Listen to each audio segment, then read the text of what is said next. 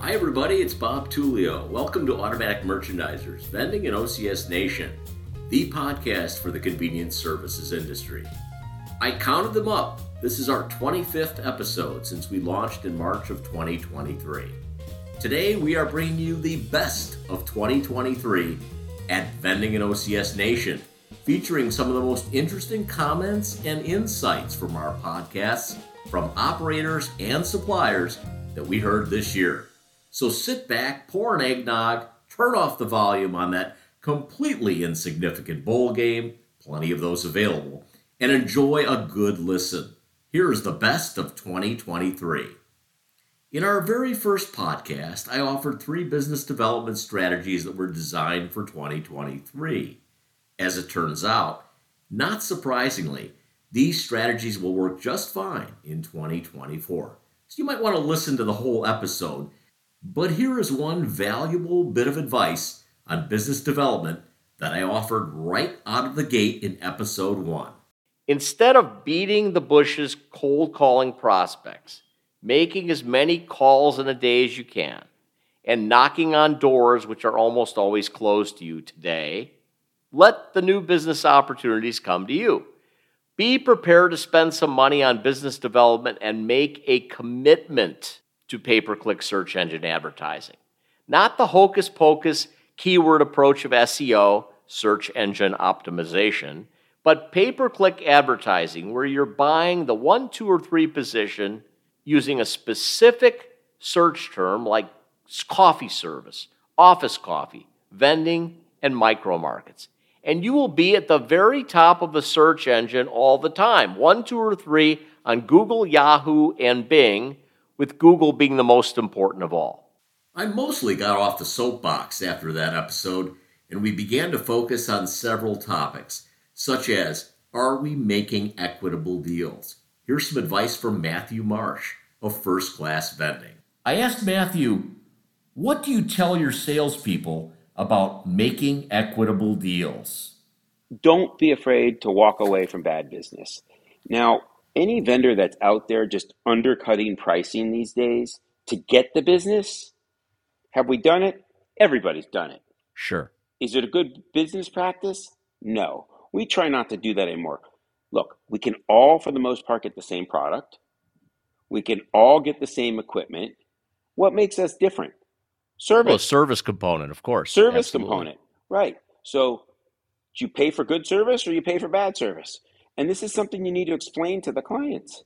Look, you want service. When your machine breaks down, you want someone to come out in, in three days or you want someone to come out in three hours. Sure.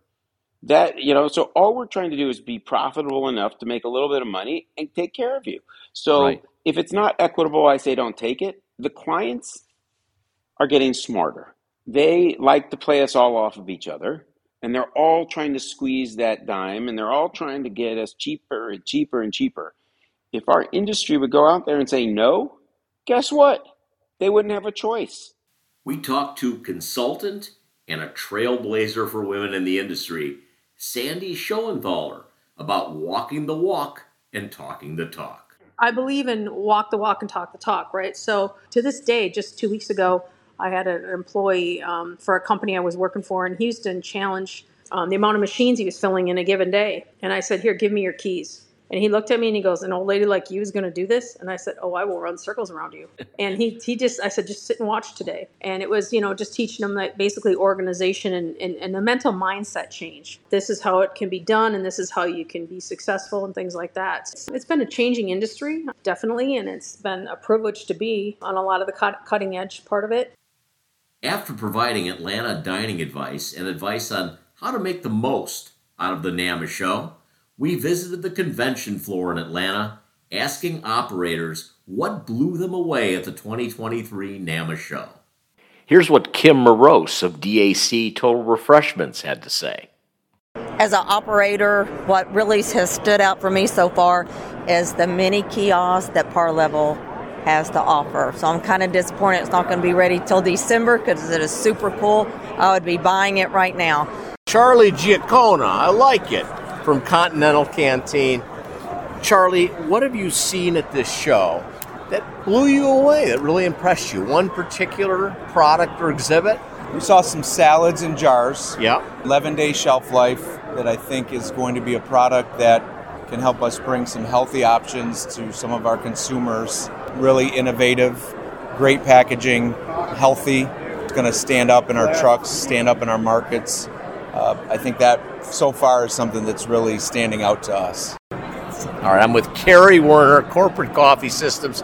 Cary, is there anything that really impressed you at the 2023 NAMA show?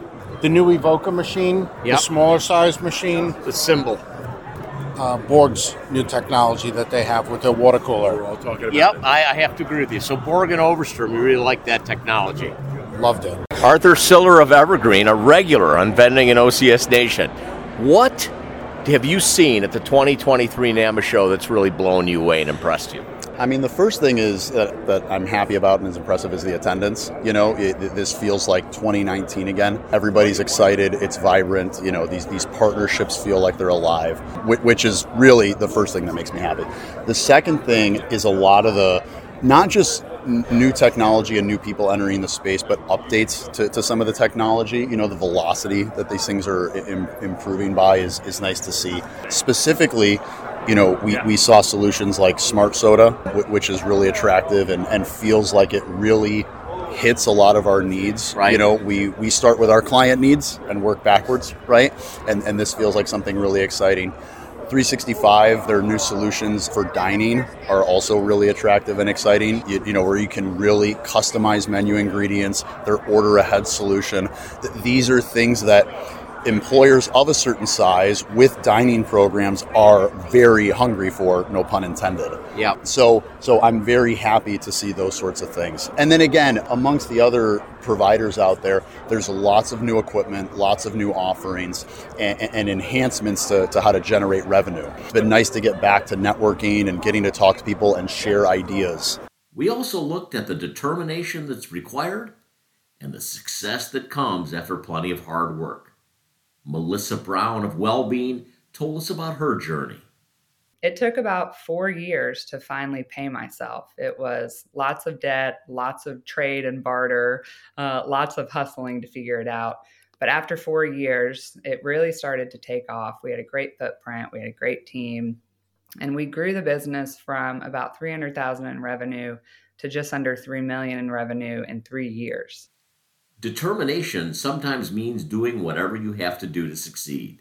Dan Welch of World Cup Coffee and I discussed how we managed to navigate through the days of not being able to officially buy and sell Starbucks coffee. Shh, whatever you do, don't tell Starbucks about this. I couldn't get Starbucks coffee, and it was the LA market, and everybody wanted it.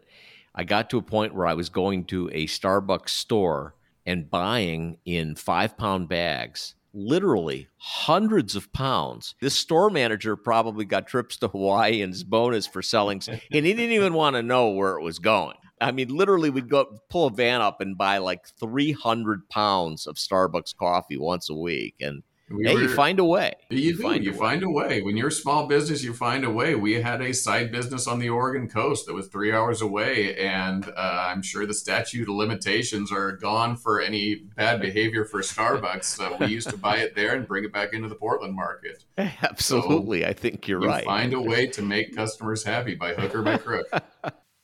It was a busy year when it came to acquisitions.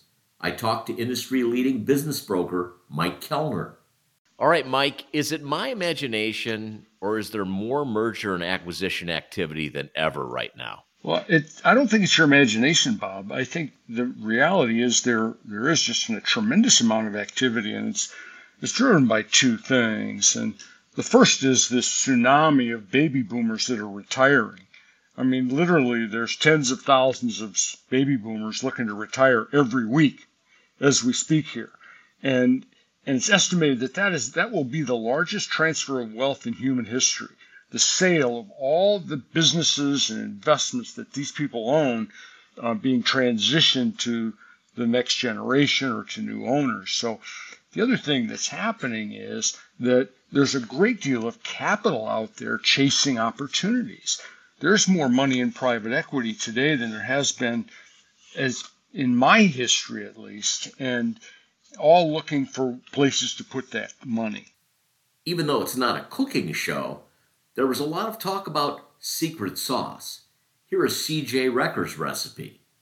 What's really the secret sauce, would you say, at Five Star? What's made the company successful? One of the words that's coming to mind right now is grit. Just that innate, deep down desire to do whatever it takes to, to get the job done. And then humility. I think that's a, a trait that across the board at, at five star uh, in almost every position and level, like no one's too big to do any specific role. And we're all, as much as we can be, you know, as being as big as we are, you know, rowing in, in the same direction. Not to say that there's not people challenging each other because that's also good for the organization, but there's just a strong belief in what we're doing. And yeah, just that desire to, to serve the customer, bring your best every single day.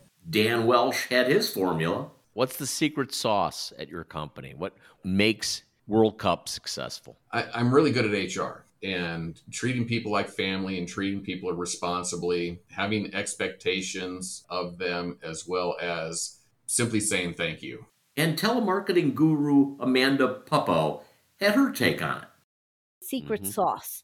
And to me, it's four or five things. It's it's authenticity, it's proper follow up, it's a thick skin, solid strategy. None of it is really rocket science. It just takes those attributes to get the door open, but also to know when to say next.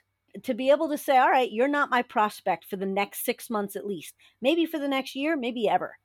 But it's properly qualifying, engaging, being authentic, asking smart questions, listening, and then setting up a meeting only when it makes sense.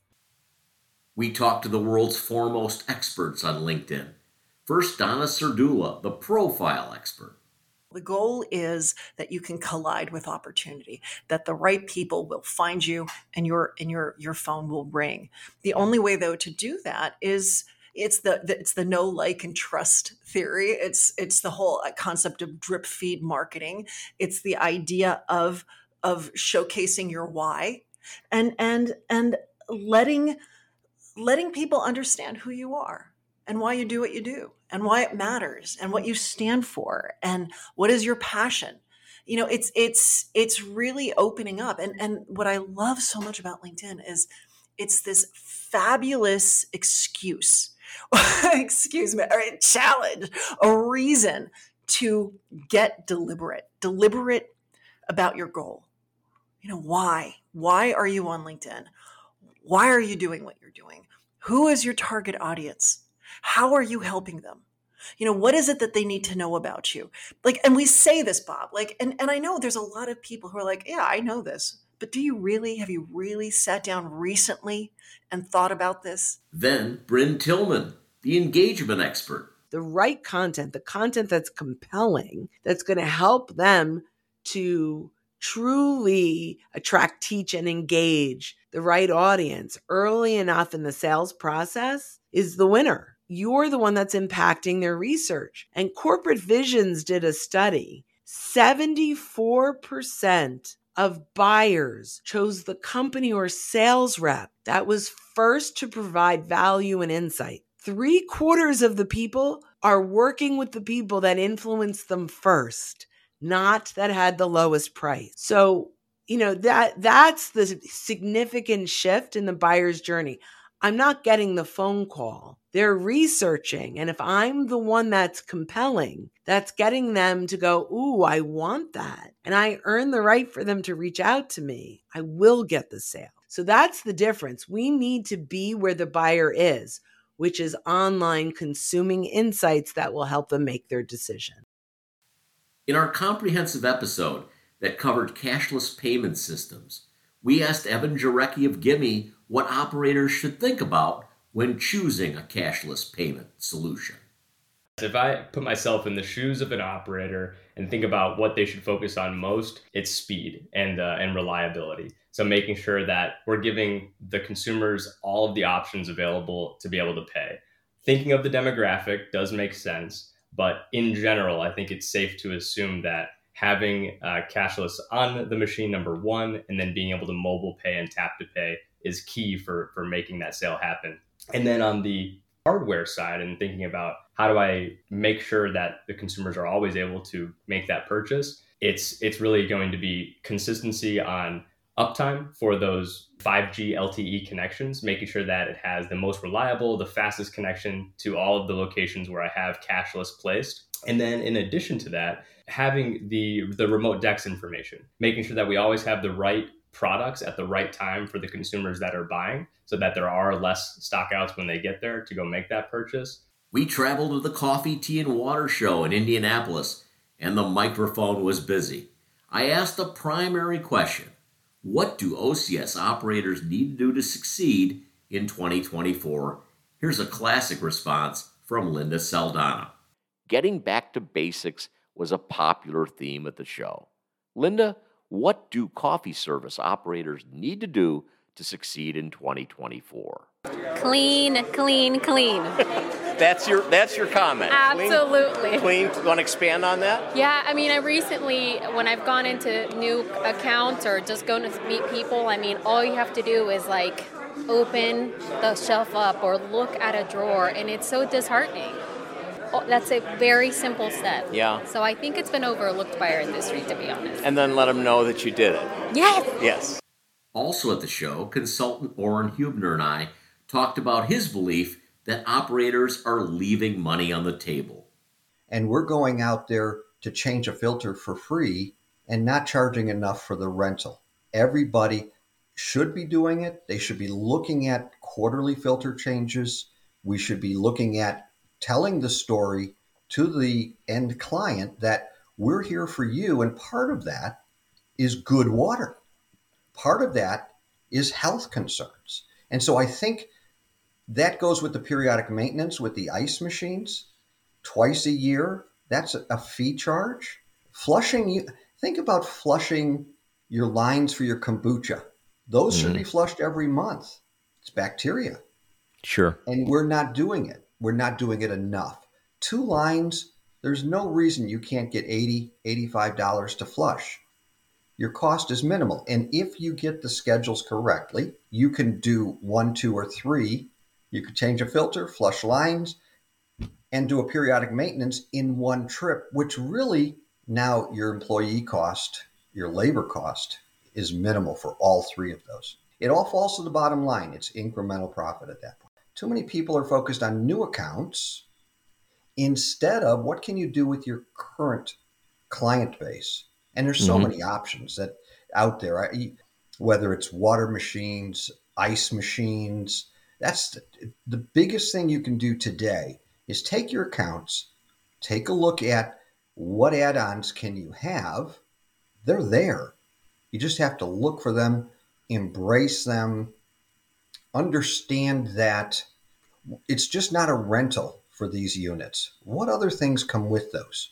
You like the high end water approach, getting into the more stylized equipment that becomes much more of an amenity, not the thing that replaced the bottled water. Correct. And you can't overlook that because that is a space that you can bring a return where you're paying your equipment off in 10, 12 months. If you pay off your equipment, your water or ice machines in 12 to 15 months, again, it, it becomes an annuity. Mm-hmm. And, and that's paying for itself over and over and over. We looked at the life of an operator. Barry Rosenberg of Vending One told us for some, including himself, this business has a strong attraction. So I have this joke that I like to say that vending is like a virus. I can give it to you, I can give it to somebody else, but I can never get rid of it. I, I don't think we can do much else besides this. It's in my blood at this point, it's in your blood, it's what we know.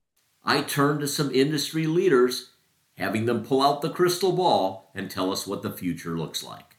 New York was hit hard by COVID 19, and I asked Judson Kleinman of Corporate Essentials how things were going and what he sees for the future his answer might surprise you. It certainly surprised me. Obviously, we've gone through a uh, a transformation over the last you know three years, but I, I, do believe strongly that it's it's already we're already seeing it, but it, it's gonna it's gonna gain momentum where most of the people will be in the office most of the time going forward. I think within within another year or so, if not sooner. We also talked about the future to incoming NAMA chairperson Tom Stueber. I'm going to ask you to finish with this. What do you think 10 years from now? How is this business going to be different? Well, Bob, you know, it, the whole business has always been about giving giving the people what they want, when they want it, how they want it, and so you, you can just follow the the trends. I mean, we try to keep up with whatever people want, but it's hard to. We're probably a little bit of a lagging indicator. Got to be fast. Got to offer variety. The variety is critical because that people have variety available in all aspects of what they do, and and I think we do need to take a page kind of from Amazon that you you have to be able to to respond quickly, accurately, and you know have it there when they need it and, and keep prices reasonable. So, you know, we're we're never going to be exactly like these big internet companies, but we have to be able to satisfy the demands that they've made our customers come to expect. That's it for now, and that's it for 2023. I hope you enjoyed these excerpts from Vending and OCS Nation, the best of 2023, and the full episodes are available on all of the most popular podcast listening apps. So check it out and please subscribe. Happy holidays and Happy New Year. Thanks for listening. Until next time, I'm Bob Tullio.